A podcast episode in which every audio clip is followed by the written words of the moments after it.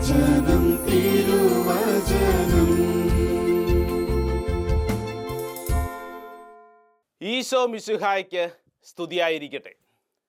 പ്രിയപ്പെട്ട ദൈവജനമേ ദാ ഈ നോമ്പ് കാലഘട്ടം അനുഗ്രഹദായകമായ കാലഘട്ടമല്ലേ? നോമ്പ് കാലഘട്ടത്തിൽ നമ്മൾ ധ്യാനിക്കുന്നത് യേശുവിനെയാണ്. പ്രത്യേകിച്ച് മരുഭൂമിയിലൂടെ ഒറ്റയ്ക്ക് നടക്കുന്ന യേശുവിനെ. ലൂക്കാസ് സുവിശേഷം നാലാം അധ്യായം അതിന്റെ ഒന്നാം തിരുവചനം. Saint Luke's gospel chapter four words one. വചനം ഇങ്ങനെ പറയുന്നു. യേശു പരിശുദ്ധാത്മാവ് നിറഞ്ഞവനായി ജോർദാനിൽ നിന്ന് മടങ്ങി. ആത്മാവ് അവനെ മരുഭൂമിയിലേക്ക് നയിച്ചു. പിന്നീട് യേശു മരുഭൂമിയിൽ നാൽപ്പത് ദിനരാത്രങ്ങൾ ഒറ്റയ്ക്ക് അവൻ ചെലവഴിച്ചു. ചിലരൊക്കെ ചോദിക്കുന്ന ഒരു ചോദ്യമുണ്ട്. ആരാണ് യേശുവിനെ മരുഭൂമിയിലേക്ക് നയിച്ചത്? ലൂക്കാസ് വിശേഷകൻ കൃത്യം വ്യക്തമായി നമ്മളോട് പറയുന്നു അത് പരിശുദ്ധാത്മാവാണ്. പരിശുദ്ധാത്മാവ് അത് ആ മരുഭൂമിയിലേക്ക് നയിച്ചു. പിന്നീട് നമ്മൾ കാണുന്നത് ഒറ്റയ്ക്ക് നാൽപ്പത് ദിനരാത്രങ്ങൾ മരുഭൂമിയിൽ ചെലവഴിച്ച യേശുവിനെയാണ്. ദാ ഈ നോമ്പ് കാലഘട്ടത്തിൽ മരുഭൂമിയിലൂടെ ഒറ്റയ്ക്ക് നടക്കുന്ന യേശുവിനെ കുറിച്ച് നമ്മൾ ധ്യാനിക്കുമ്പോൾ പറയുന്ന ഞാനും കേൾക്കുന്ന നിങ്ങളും ജീവിത പാഠമാക്കേണ്ട ചില കാര്യങ്ങൾ യേശു ദാ ഈ വചന ശുശ്രൂഷയിലൂടെ നമുക്ക് പങ്കുവയ്ക്കുകയാണ്. യേശുവിന്റെ ജീവിത ദർശനം രൂപപ്പെട്ടത് ഈ നാൽപ്പത് ദിനരാത്രങ്ങളിലെ ഒറ്റയ്ക്കുള്ള വാസമായിരുന്നു. ജീവിതത്തെക്കുറിച്ച് കൃത്യം വ്യക്തമായ ഒരു ദർശനം. അതുകൊണ്ടല്ലേ പിന്നീട് അവന്റെ പരസ്യ ജീവിത കാലഘട്ടത്തിലും കുരിശുമരണത്തിലുമൊക്കെ ഒറ്റയ്ക്ക് കടന്നുപോയപ്പോൾ അവൻ പതറിയില്ല. കാരണം അവൻ ആർജിച്ചെടുത്ത ഒരു കരുത്തുണ്ടായിരുന്നു. മരുഭൂമിയിൽ ഒറ്റയ്ക്ക് ജീവിച്ചവൻ കുരിശിലും ഒറ്റയ്ക്ക് തന്നെയാണ് സഹിച്ചത്. അതായത് ജീവിത ദർശനം ദൈവ അനുഭവം എന്നൊക്കെ പറയുന്നത് നമ്മളെല്ലാവരും ഒറ്റയ്ക്ക് ഏറ്റെടുക്കേണ്ട ഒന്നാണ്. ഇത് മനോഹരമായിട്ട് നമ്മുടെ മുമ്പിൽ പഠിപ്പിക്കുന്നത് യോഹന്നാന്റെ സുവിശേഷം പതിനാറാം അധ്യായം അതിന്റെ മുപ്പത്തിരണ്ടാം തിരുവചനം. Saint John's gospel chapter sixteen words thirty two. വചനത്തിൽ ഇതാ ഇങ്ങനെ പറയുന്നു എന്നാൽ നിങ്ങൾ ഓരോരുത്തരും താന്താങ്ങളുടെ വഴിക്ക് ചിതറിക്കപ്പെടുകയും എന്നെ ഏകനായി വിട്ടുപോവുകയും ചെയ്യുന്ന സമയം വന്നു. അതാ വന്നു കഴിഞ്ഞു. യേശു കൃത്യമായിട്ട് പറയുകയാണ് നിങ്ങളെല്ലാവരും എന്നെ ഉപേക്ഷിക്കും. ഞാൻ ഒറ്റയ്ക്കായിരിക്കും. എന്റെ പ്രിയപ്പെട്ടവരെ നമ്മളൊക്കെ ഒന്ന് ചിന്തിച്ച് നോക്കിക്കേ. പലപ്പോഴും നമ്മളെ ആശ്വസിപ്പിക്കാൻ പലരുണ്ട് പക്ഷേ നമ്മൾ ഒറ്റയ്ക്ക് സഹിക്കണ്ടേ. ഒരു രോഗം വരുമ്പോൾ ജീവിതത്തിന്റെ ചില പ്രശ്നങ്ങളിലൂടെ കടന്നു പോകുമ്പോൾ ഒത്തിരി ആളുകൾ ചുറ്റുവട്ടത്തുണ്ട് പക്ഷേ അവരുടെ ആശ്വാസമൊന്നും നമ്മുടെ വ്യക്തിപരമായ ജീവിതത്തിൽ ആശ്വാസമാകുന്നില്ല. മറിച്ച് നമ്മൾ സ്വയം ആർജിച്ചെടുക്കേണ്ട ഒരു കരുത്തുണ്ട് എന്നാണ് ഈ മരുഭൂമിയിലൂടെ ഒറ്റയ്ക്ക് നടക്കുന്ന യേശു നമ്മളെ പഠിപ്പിക്കുന്നത്. ഞാൻ ഓർക്കുന്നത് ഞങ്ങളുടെ സന്യാസ ജീവിതത്തിന്റെ പരിശീലന കാലഘട്ടത്തിൽ നിത്യവ്രതത്തിന് ഒരുങ്ങുന്ന ഒരു മാസത്തെ വളരെ തീവ്രമായ ഒരു കാലഘട്ടമുണ്ട്. ഒരു ഗുരുവിന്റെ കീഴിൽ ഞങ്ങൾ ഒരുമിച്ച് ഒരു മാസക്കാലം വ്യത്യസ്തമായ അനുഭവ തലങ്ങളിലൂടെ കടന്നു പോകണം ആ ഒരു കാലഘട്ടത്തിലെ ഒരു ട്രെയിനിങ് അല്പം കഷ്ടപ്പാടാണ്. കാരണം ഒറ്റയ്ക്കാണ് ജീവിതത്തിന്റെ പല അനുഭവങ്ങളിലൂടെ കടന്നു പോകേണ്ടത്. ആ അവസരത്തിൽ ഞാൻ ഗുരുവിനോട് ചോദിച്ചൊരു ചോദ്യം. നമ്മളൊക്കെ സമൂഹത്തിൽ ജീവിക്കുന്നവരല്ലേ? സന്യാസത്തിലാണെങ്കിലും കൂട്ടായ്മയിലാണല്ലോ ജീവിക്കുന്നത്. പിന്നെ എന്തിനാണ് ഒറ്റയ്ക്ക് ഇങ്ങനെ ഈ സഹനങ്ങളും ജീവിതാനുഭവങ്ങളും നേടുന്നത്. അപ്പോൾ ഗുരു പറഞ്ഞത് ജീവിതത്തിൽ മുന്നോട്ട് നീങ്ങുമ്പോൾ ആൾക്കൂട്ടത്തിലായിരിക്കും പക്ഷേ നീ ഒറ്റയ്ക്കാണ് നിന്റെ ജീവിത ദർശനം രൂപപ്പെടുത്തേണ്ടത്. പ്രിയപ്പെട്ടവരെ ഇത് ദാ എനിക്കും നിങ്ങൾക്കുമുള്ള ഒരു വലിയ പാഠമാണ്. നമ്മുടെ ജീവിതത്തിൽ ഒറ്റയ്ക്ക് നേടേണ്ട ചില കാര്യങ്ങളുണ്ട് എന്ന് വിശുദ്ധ ഗ്രന്ഥം നമ്മളെ പഠിപ്പിക്കുകയാണ്. പലപ്പോഴും പലരോടും ചോദിക്കാറുണ്ട്. നിങ്ങൾ പ്രാർത്ഥിക്കാറുണ്ടോ? അപ്പോൾ ചിലരൊക്കെ പറയുന്ന മറുപടികൾ ഈ വിഷയത്തോട് ബന്ധപ്പെട്ട് ധ്യാനിക്കാവുന്നതാണ്. അവർ പറയുന്നത് ഇങ്ങനെയാണ്. എന്റെ ഭാര്യ പ്രാർത്ഥിക്കുന്ന ആളാണ്. എന്റെ മക്കൾ പ്രാർത്ഥിക്കുന്നവരാണ്. അല്ലെങ്കിൽ എന്റെ ഭർത്താവ് പ്രാർത്ഥിക്കുന്ന വ്യക്തിയാണ്. എന്റെ കൂട്ടുകാർ പ്രാർത്ഥിക്കുന്നവരാണ്. നിന്നെ സംബന്ധിച്ചിടത്തോളം നീ പ്രാർത്ഥിക്കുന്നുണ്ടോ? നിന്റെ വീട്ടിൽ ആരെങ്കിലും പ്രാർത്ഥിക്കുന്നുണ്ടോ എന്നുള്ളതല്ല ചോദ്യം മറിച്ച് നീ പ്രാർത്ഥിക്കുന്നുണ്ടോ?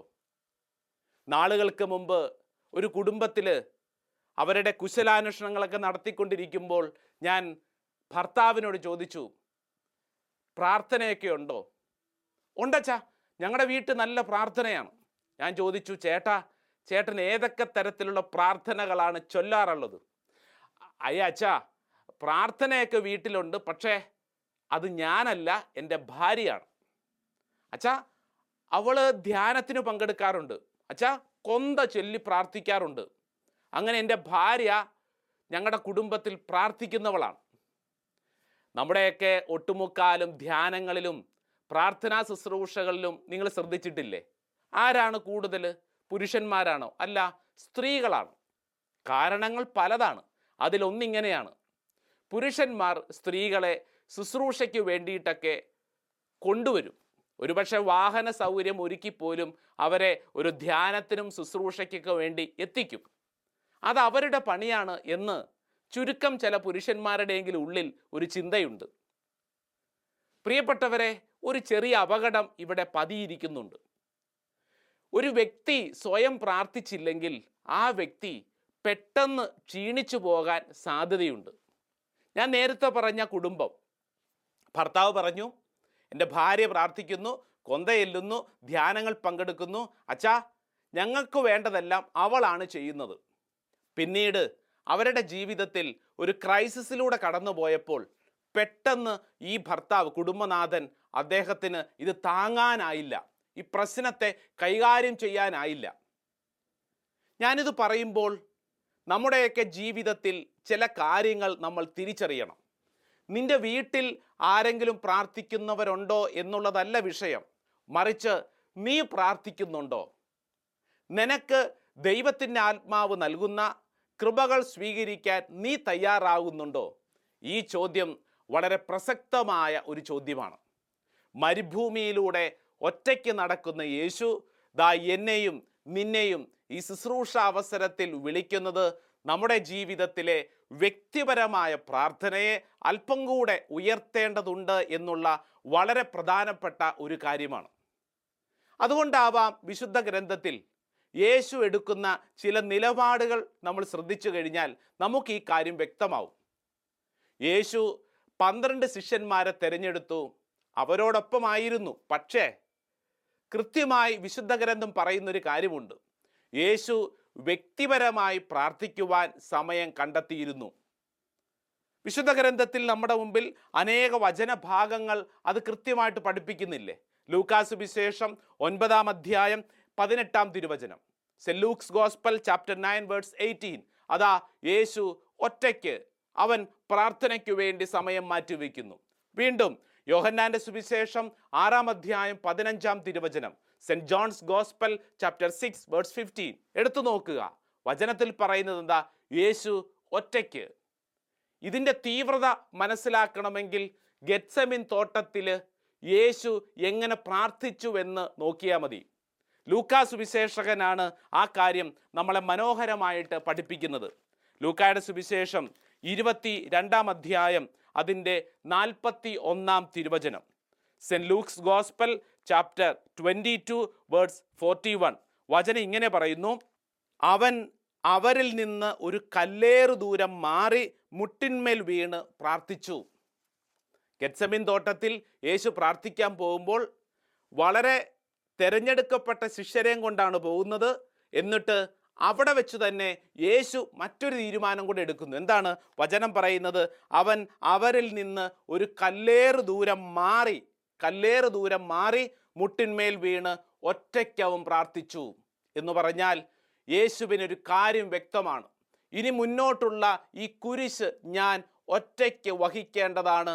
കുരിശിൽ കിടന്ന് ഞാൻ ഒറ്റയ്ക്ക് മരിക്കേണ്ടതാണ്. അതിനുള്ള ശക്തി ഞാൻ ഒറ്റയ്ക്ക് ആർജിച്ചെടുക്കണം. പ്രിയപ്പെട്ട ദൈവജനമേ ദൈ ശുശ്രൂഷയിൽ പങ്കെടുക്കുന്ന നമ്മളെല്ലാവരെയും യേശു ക്ഷണിക്കുന്നത് ഇപ്രകാരം നമ്മുടെ വ്യക്തിപരമായി ദൈവദർശനം ജീവിത ദർശനം ആർജിച്ചെടുക്കേണ്ടതുണ്ട് എന്നുള്ള വലിയ ഒരു ഓർമ്മപ്പെടുത്തലാണ്. പ്രിയപ്പെട്ട ദൈവജനമേ ഈ ഒറ്റയ്ക്ക് നേടേണ്ട ജീവിത ദർശനത്തിന്റെ ഭാഗമായിട്ട് ധ്യാനിക്കാൻ പറ്റിയ ഒരു വ്യക്തിയെ നിങ്ങൾക്ക് മുമ്പിൽ ഞാൻ പരിചയപ്പെടുത്താം. അത് ലൂക്കാസ് വിശേഷം പത്തൊൻപതാം അധ്യായത്തിൽ കേട്ട് പരിചയിച്ചിട്ടുള്ള സക്കേവുസാണ്. നമ്മളൊന്ന് നന്നായി ഒന്ന് ധ്യാനിച്ചാൽ ഒരു കാര്യം മനസ്സിലാവും. ഈ ആൾക്കൂട്ടത്തിൽ നിന്നുകൊണ്ട് നേടേണ്ടതല്ല എന്റെ ദൈവദർശനം എന്നുള്ള വലിയൊരു പ്രേരണയല്ലേ? ആ സിക്കമ്മൂർ മരത്തിൽ പിടിച്ചു കയറാൻ സക്കേവൂസിന് ഇടയായത്. ഈ ആൾക്കൂട്ടത്തിൽ നിന്നുകൊണ്ട് എനിക്ക് സാധ്യമാവുന്ന ഒന്നല്ല മറിച്ച് ഞാൻ ഒറ്റയ്ക്ക് നിശ്ചയമായും മരത്തിൽ കയറി അവന് ശീലമുള്ള ഒരു വ്യക്തിയെന്നുമല്ല. കാരണം സക്കേവുസിനെ കുറിച്ച് പറയുന്നത് അവൻ ചുങ്കക്കാരനാണ് എന്നുള്ളതാണ്. അപ്പോൾ അവൻ ഏറ്റെടുത്ത ഒരു ത്യാഗമുണ്ട്. മരത്തിൽ പിടിച്ചു കയറാൻ അവൻ ഏറ്റെടുത്തൊരു ത്യാഗം. പ്രിയപ്പെട്ടവരെ അവന്റെ ഉള്ളിൽ അത്രമേൽ അവനൊരു കാര്യം ബോധ്യപ്പെട്ടു. ഈ ആൾക്കൂട്ടത്തിൽ നിന്നുകൊണ്ടല്ല മറിച്ച് ഞാൻ ഒറ്റയ്ക്ക് നേടേണ്ടതാണ് എന്റെ ദൈവദർശനം. വിശുദ്ധ ഗ്രന്ഥത്തിൽ പല അത്ഭുതങ്ങളും വചനഭാഗങ്ങൾ വ്യാഖ്യാനിക്കുമ്പോൾ നമുക്ക് ബോധ്യപ്പെടും. യേശു ചില സമയങ്ങളിലൊക്കെ കൃത്യം വ്യക്തമായി ഇപ്രകാരം ആൾക്കൂട്ടത്തിൽ നിന്നും വ്യക്തികളെ പിടിച്ചു മാറ്റി നിർത്തി സൗഖ്യം കൊടുക്കുന്നുണ്ട്. കാരണം എന്താണ്? ആൾക്കൂട്ടത്തിൽ നിന്നുകൊണ്ടല്ല ഈ കാര്യം ശ്രേയേണ്ടത് മറിച്ച് ഇത് വ്യക്തിപരമായി ഒരു വ്യക്തിക്ക് ലഭിക്കേണ്ടതാണ്.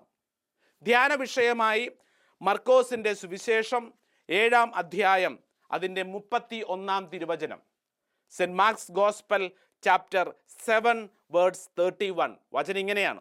അവൻ ടയർ പ്രദേശത്തുനിന്ന് പുറപ്പെട്ട് സീതോൻ കടന്ന് ദെക്കോപോളിസ് പ്രദേശത്തൂടെ ഗലീലിൽ കടൽ തീരത്തേക്ക് പോയി. ഒരു കടൽ തീരം.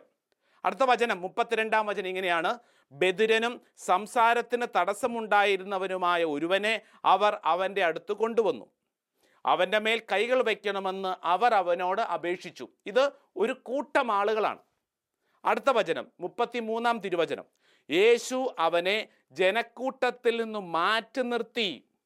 ജനക്കൂട്ടത്തിൽ നിന്ന് മാറ്റി നിർത്തി. വചനം അങ്ങനെ പഠിപ്പിക്കുന്നു. അവന്റെ ചെവികളിൽ വിരലുകളിട്ടു തുപ്പൽ കൊണ്ട് അവന്റെ നാവിൽ സ്പർശിച്ചു സ്വർഗത്തിലേക്ക് നോക്കി നെടുവീർപ്പിട്ടുകൊണ്ട് അവനോട് പറഞ്ഞു എഫാത്ത തുറക്കപ്പെടട്ടെ. അതിശക്തമായ ഒരു സൗഖ്യം. പക്ഷേ യേശു ചെയ്തൊരു പ്രവൃത്തിയുണ്ട്. എന്താണ്? ജനക്കൂട്ടത്തിൽ നിന്ന് മാറ്റി നിർത്തി എന്ന് പറഞ്ഞാൽ അവന്റെ ജീവിതത്തിൽ ദൈവം വളരെ വ്യക്തിപരമായി ഇടപെട്ട ഒരു മുഹൂർത്തം. നമ്മുടെ ജീവിതത്തിലും ദൈവം നമ്മിൽ നിന്ന് ആഗ്രഹിക്കുന്നതും ദാ ഈ കാലഘട്ടത്തിൽ ആരവങ്ങളിൽ നിന്നും ബഹളങ്ങളിൽ നിന്നുമൊക്കെ ഒഴിഞ്ഞ് ഒറ്റയ്ക്ക് ദൈവദർശനം നേടേണ്ട സമയമായി എന്നുള്ളതാണ്. വീണ്ടും saint Mark's gospel chapter eight words twenty two. പിന്നീട് അവൻ ബെത്സൈദയിലേക്കെത്തി കുറേ പേർ ഒരു അന്ധനെ അവന്റെ അടുത്ത് കൊണ്ടുവന്ന് അവനെ സ്പർശിക്കണമെന്ന് യേശുവിനോട് അപേക്ഷിച്ചു. അപ്പോൾ കുറേ ആളുകൾ ദാ ഒരു അന്ധനെയും കൊണ്ട് വന്നിരിക്കുക എന്ത് ചെയ്തു? അവൻ അന്ധനെ കൈക്കു പിടിച്ച് ഗ്രാമത്തിന് വെളിയിലേക്ക് കൊണ്ടുപോയി. അവന്റെ കണ്ണുകൾ തുപ്പിയ ശേഷം അവന്റെ മേൽ കൈകൾ വെച്ചുകൊണ്ട് ചോദിച്ചു നീ എന്തെങ്കിലും കാണുന്നുണ്ടോ? പിന്നീട് നമുക്കറിയാം അവനിലേക്ക് സൗഖ്യം പകരുന്നതാണ് രംഗം. പക്ഷേ ഈ സൗഖ്യം സംഭവിക്കുന്നതിന് തൊട്ട് മുമ്പായി യേശു ചെയ്ത കാര്യം എന്താണ്? അവനെ പിടിച്ച് ഗ്രാമത്തിനു വെളിയിലേക്ക് കൊണ്ടുപോയി. പലതരത്തിലുള്ള വ്യാഖ്യാനങ്ങൾ ഈ വചനത്തിനുണ്ടെങ്കിലും ഒരു കാര്യം നമ്മൾ ശ്രദ്ധിക്കണമേ. എന്താണ്? ആൾക്കൂട്ടത്തിൽ നിന്നും മാറ്റി നിർത്തി അവനെ തികച്ചും വ്യക്തിപരമായി യേശു സ്പർശിക്കുകയാണ്. ഒരു വ്യക്തി സൗഖ്യം നേടണമെങ്കിൽ ദൈവ അനുഭവം നേടണമെങ്കിൽ അത് തികച്ചും വ്യക്തിപരമായി തന്നെ സംഭവിക്കണം. അങ്ങനെയല്ലേ വേണ്ടത്? ആൾക്കൂട്ടത്തിൽ പലപ്പോഴും ഇത് നമുക്ക് സാധ്യമാവുന്നില്ല. നിങ്ങൾ എപ്പോഴെങ്കിലും ധ്യാനത്തിന് പോകുമ്പോൾ നിങ്ങൾ കൂട്ടുകാരുമായി കൂട്ടുകാരികളുമായി പോയിട്ടുണ്ടോ? എന്ത് സംഭവിക്കും? നമ്മൾ നമ്മൾ കുറച്ച് കൂട്ടുകാരൊക്കെ ആയിട്ട് ധ്യാനത്തിന് പോകുന്നു. ധ്യാനത്തിന് പോയി കഴിഞ്ഞാൽ ആ ധ്യാന സെന്ററിൽ ചെല്ലുമ്പോഴും നമ്മൾ ഈ കൂട്ടുകാരൊക്കെ ആയിട്ട് നമ്മളിങ്ങനെ ചിരിച്ച് കളിച്ച് സംസാരിച്ച് നമുക്ക് ലഭിക്കേണ്ട അഭിഷേകം നമ്മൾ പലപ്പോഴും നഷ്ടപ്പെടുത്തി കളയും. ശരിയല്ല ഞാൻ ഈ പറയുന്നത്? എന്നാൽ എപ്പോഴെങ്കിലുമൊക്കെ ഒറ്റയ്ക്ക് ധ്യാനത്തിന് പോയിട്ടുണ്ടെങ്കിൽ കാര്യത്തിന് വ്യത്യാസമുണ്ട്. അല്ലേ? ഒറ്റയ്ക്ക് പോകുമ്പോൾ നമുക്ക് ചുറ്റുവട്ടത്തുള്ളവരെ അല്ല ശ്രദ്ധിക്കേണ്ടത് മറിച്ച് നമ്മൾ ചെന്നിരിക്കുന്ന ഒരു നിയോഗമുണ്ട്. അതുകൊണ്ട് തന്നെയാണ് ധ്യാനത്തിനൊക്കെ പങ്കെടുക്കാൻ ആളുകൾ വരുമ്പോൾ ആദ്യത്തെ ദിവസം തന്നെ ഞങ്ങൾ ചെയ്യുന്നൊരു കാര്യം ഒരേ സ്ഥലത്തുനിന്ന് വന്നിട്ടുള്ളവരെ പല സ്ഥലങ്ങളിലായിട്ട് തിരിച്ചിരുത്തും. എന്നിട്ട് പറയും നിങ്ങൾ പരസ്പരം സംസാരിക്കാൻ പാടില്ല. ഒരേ സ്ഥലത്തു നിന്ന് വന്ന ഒരുപക്ഷെ ഒരു ഇടവക ഒരു പ്രദേശം ആ സ്ഥലത്തു നിന്ന് വന്നവരെയൊക്കെ പലതായിട്ട് തിരിക്കും. അവരുടെ താമസ സ്ഥലം പല സ്ഥലങ്ങളിലായിട്ട് തിരിക്കും. എന്തിനു വേണ്ടിയിട്ടാണ്? ഈ കൂട്ടത്തിൽ അവർ ചുറ്റുവട്ടത്ത് നോക്കിക്കൊണ്ട് അവരുടെ ജീവിതത്തെ ദർശിക്കാനല്ല മറിച്ച് അവരുടെ വ്യക്തിപരമായ ജീവിതത്തിൽ യേശു ഒരു അനുഭവമായി മാറുന്നതിനു വേണ്ടി. പലപ്പോഴും ധ്യാനങ്ങളിലും പ്രാർത്ഥനകളിലും ഒക്കെ സംഭവിക്കുന്ന ഒരു കാര്യം നമ്മൾ ചുറ്റുവട്ടത്തുള്ള ആളുകളെ നോക്കിക്കൊണ്ടാണ് നമ്മൾ പ്രാർത്ഥിക്കുന്നത്. അങ്ങനെ പ്രാർത്ഥിക്കുമ്പോൾ പ്രാർത്ഥന പ്രാർത്ഥനയായി മാറുമോ നമ്മൾ ചിന്തിച്ചു പ്രാർത്ഥന പ്രാർത്ഥനയാകുമോ ചിലരൊക്കെ ധ്യാനത്തിന് വരുമ്പോഴത്തേക്ക് നന്നായി ഒന്ന് സ്തുതിച്ച് പ്രാർത്ഥിക്കണമെന്നൊക്കെ പറയുമ്പോൾ ചിലരൊക്കെ കൈ പൊക്കുന്നതിന് മുമ്പ് നോക്കുന്നത് എങ്ങോട്ടാണെന്നറിയോ? ചുറ്റുവട്ടത്തുള്ള ആളുകളിലേക്കാണ്. അവർ കൈ പൊക്കിയിട്ടുണ്ടോ? അവരെങ്ങനെ പ്രാർത്ഥിക്കുന്നു? അത് നോക്കിക്കൊണ്ടിരിക്കും. ചുറ്റുവട്ടത്ത് നോക്കിക്കൊണ്ടേയിരിക്കും. നമ്മൾ ചിന്തിച്ച് നോക്കിക്കേ. നമ്മളിങ്ങനെ ചുറ്റുവട്ടത്ത് പലപ്പോഴും നോക്കിക്കൊണ്ടിരിക്കുമ്പോൾ സംഭവിക്കുന്ന കാര്യം നമുക്ക് ലഭിക്കേണ്ട അഭിഷേകം പലപ്പോഴും നമുക്ക് ലഭിക്കുന്നില്ല.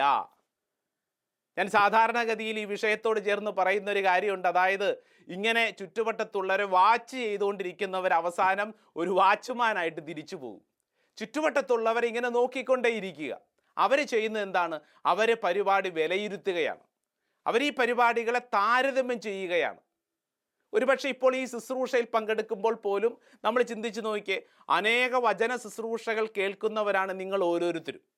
അപ്പോൾ ഈ വചന ശുശ്രൂഷ കേൾക്കുന്ന നിങ്ങളെ സംബന്ധിച്ചിടത്തോളം ഇപ്പോൾ ഞാനിത് പ്രസംഗിക്കുമ്പോൾ ചിലർ ചിന്തിക്കുന്നത് ഇവന്റെ പ്രസംഗം എങ്ങനെയുണ്ട്? ഈ അച്ഛന്റെ പെർഫോമൻസ് എങ്ങനെയുണ്ട്? ഈ വചനം എത്ര എണ്ണം പറഞ്ഞു? അങ്ങനെ തുടങ്ങി ചില കാര്യങ്ങളെ വിലയിരുത്തിക്കൊണ്ടിരിക്കുമ്പോൾ സംഭവിക്കുന്ന കാര്യം ജീവിതം മൊത്തം ഒരു വിലയിരുത്തലായി അവസാനിക്കും. എന്നാൽ അതേസമയം തന്നെ ഒരു വ്യക്തി സ്വയം കേൾക്കുന്ന വചനങ്ങൾ ഹൃദയത്തിങ്കിലേക്ക് സ്വീകരിക്കുമ്പോൾ ആ വ്യക്തിയിലേക്കാണ് ദൈവം ഇടപെടുന്നത്. ഒരുപക്ഷെ ഈ കഴിഞ്ഞ നാളുകളിൽ ഓൺലൈൻ ശുശ്രൂഷകളിലൊക്കെ സംഭവിച്ചൊരു കാര്യം. വീട്ടിലിരുന്നു കൊണ്ടാണല്ലോ പലപ്പോഴും വിശുദ്ധ കുർബാനയിൽ പങ്കെടുക്കുന്നത് അല്ലേ? വിശുദ്ധ കുർബാന അല്ലെങ്കിൽ മറ്റേതെങ്കിലും വചന ശുശ്രൂഷയൊക്കെ വീട്ടിലിരുന്നു കൊണ്ട് മൊബൈൽ ഫോണിൽ ടെലിവിഷനിലൊക്കെ പങ്കെടുക്കുമ്പോൾ പലപ്പോഴും കണ്ട കാര്യം എന്താണെന്നറിയോ? ചുറ്റുവട്ടത്തുള്ളവരെ നോക്കിക്കൊണ്ടാണ് പലരും ആ വീട്ടിൽ തന്നെ ശുശ്രൂഷകൾ പങ്കെടുക്കുന്നത്. ഭാര്യ കൈകൂപ്പിയിട്ടുണ്ടോ? ഭർത്താവ് കൈകൂപ്പിയിട്ടുണ്ടോ? മക്കൾ കൈകൂപ്പിയിട്ടുണ്ടോ?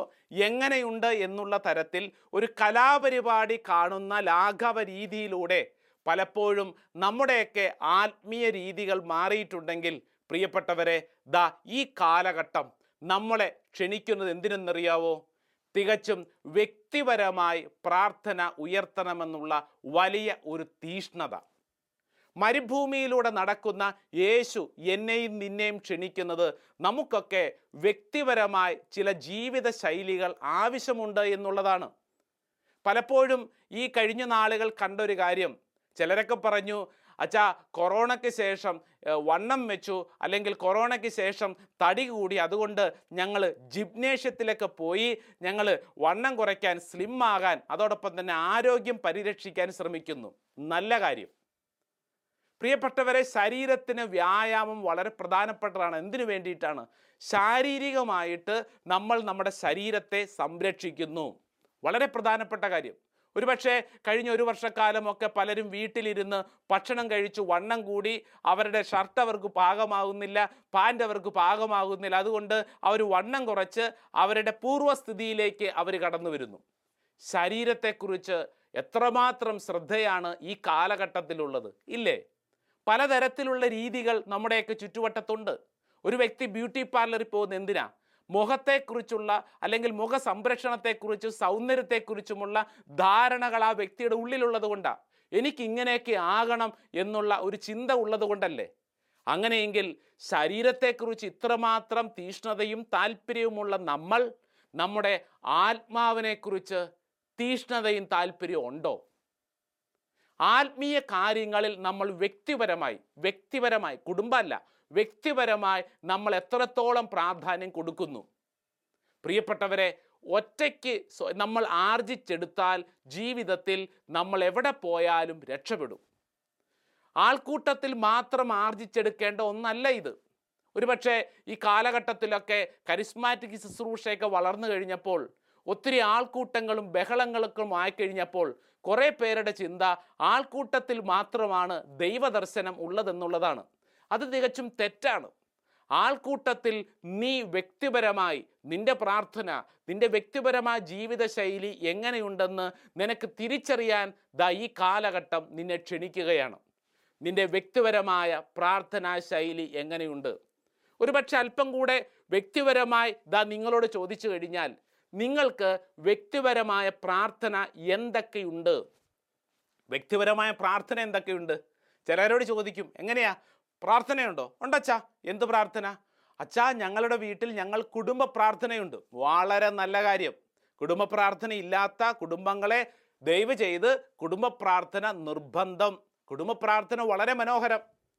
അപ്പോൾ ഒരു കുടുംബ പ്രാർത്ഥനയിൽ മാത്രം മതിയോ നമ്മുടെ ആത്മീയ ജീവിതം? പോരാ. പോരാ. നിന്റെ ജീവിതത്തിൽ നിനക്കറിയാം വ്യക്തിപരമായി വളരാൻ ലഭിക്കുന്ന ആത്മീയ വഴികൾ ഉപയോഗിക്കണം. വ്യക്തിപരമായി വചനം വായിക്കണം. വീട്ടിൽ കുടുംബ പ്രാർത്ഥന സമയത്ത് മകനോ മകളോ ഒരു ഒരു വചനത്തിന്റെ ഒരു പാസേജ് വായിച്ചു അത് പോരാ അത് പോരാ മറിച്ച് വ്യക്തിപരമായി വചനം വായിക്കുന്ന ഒരു ശൈലി വേണം. അതുകൊണ്ടല്ലേ തന്നെയല്ലേ ഈ വചനമൊക്കെ പഠിക്കുന്ന സമയങ്ങളിൽ പല ഗുരുക്കന്മാരും നമ്മളോട് പറഞ്ഞില്ലേ ഓരോരുത്തർക്കും വ്യക്തിപരമായി ഒരു ബൈബിൾ തന്നെ വേണം. എന്തിനു വേണ്ടിയിട്ടാ? ആ വ്യക്തിയുടെ ജീവിതത്തിൽ ആ വിശുദ്ധ ഗ്രന്ഥം ചില കാര്യങ്ങൾ പഠിപ്പിക്കും. വീട്ടിൽ ഒരു ബൈബിൾ ഉണ്ട് നല്ലത്. അതിനേക്കാൾ ഉപരിയായി വ്യക്തിപരമായി വചനം വായിക്കുന്ന ഒരു ശൈലി വളർത്തിയെടുക്കേണ്ടിയിരിക്കുന്നു. ദിവസവും പത്രം വായിക്കുന്ന നീ. വ്യക്തിപരമായി വചനം വായിക്കാൻ താല്പര്യപ്പെടുന്നുണ്ടോ? തികച്ചും വ്യക്തിപരമായ ഒരു ചോദ്യം. അല്ലേ? ചിലർക്ക് അതിരാവിലെ തന്നെ പത്രം വായിച്ചില്ലെങ്കിൽ അവർക്ക് ഇരിക്കപ്രതിയില്ല പത്രം വായിക്കുന്നത് നല്ല കാര്യമാണ്. പക്ഷേ അത്രയും തീഷ്ണത കൊടുത്ത് നീ ഈ ലോകത്തിന്റെ കാര്യങ്ങൾ അറിയാൻ ശ്രമിക്കുന്നുണ്ടല്ലോ. അങ്ങനെയെങ്കിൽ ഒരല്പസമയം ദിവസത്തിൽ വചനം വായിക്കുന്നതിന് വേണ്ടി നിന്റെ ദൈവം നിന്നോട് എന്തു പറയുന്നു എന്നറിയുന്നതിന് വേണ്ടി മാറ്റിവെക്കണ്ടേ?